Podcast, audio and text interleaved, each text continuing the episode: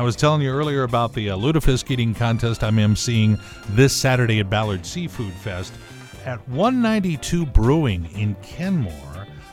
They've got something interesting going on Saturday as well goat yoga. Uh, Derrick, let's talk about goat yoga. So the goats are some adorable little pygmy goats that are provided to us uh, by way of uh, Good Time Goats, and they paired up with a yoga instructor who came to us saying they had done the same thing at Elysian Fields uh, Brewery down in Seattle and wanted to find a location in this area, and we were thrilled to accommodate because I've actually been hoping to find goat yoga to do this exact same thing uh, for several years now. And I was afraid when I called you to ask about goat yoga, uh, you'd hang up on me or think it's a crank call. But uh, you guys have actually done one of these sessions already. Yes, we had one session. Uh, went very well. Uh, super uh, popular with the parents and the kids. Actually, uh, they do ask that the kids uh, be at least nine years old. Human kids, right?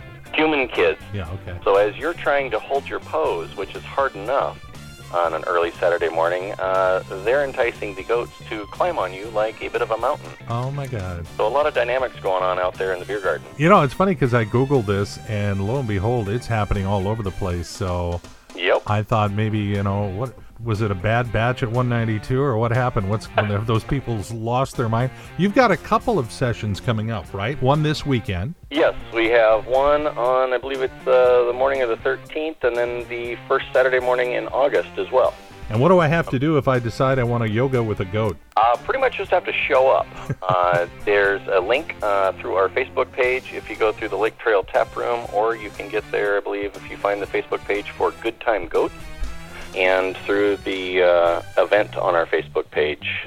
Aren't you afraid they're going to eat like water bottles or something? Or We're hoping that they attack the weeds on the outer edges. Oh. That's like a win-win for us. everybody wins. Totally. Well, thanks for letting us know what's going on up at 192, and of course, you probably have more information on your website, right? 192brewing.com. There you go. Thank you so much. That's Derrick Weicoff. He fully admits it from 192 Brewing, uh, telling us about goat yoga coming up this weekend.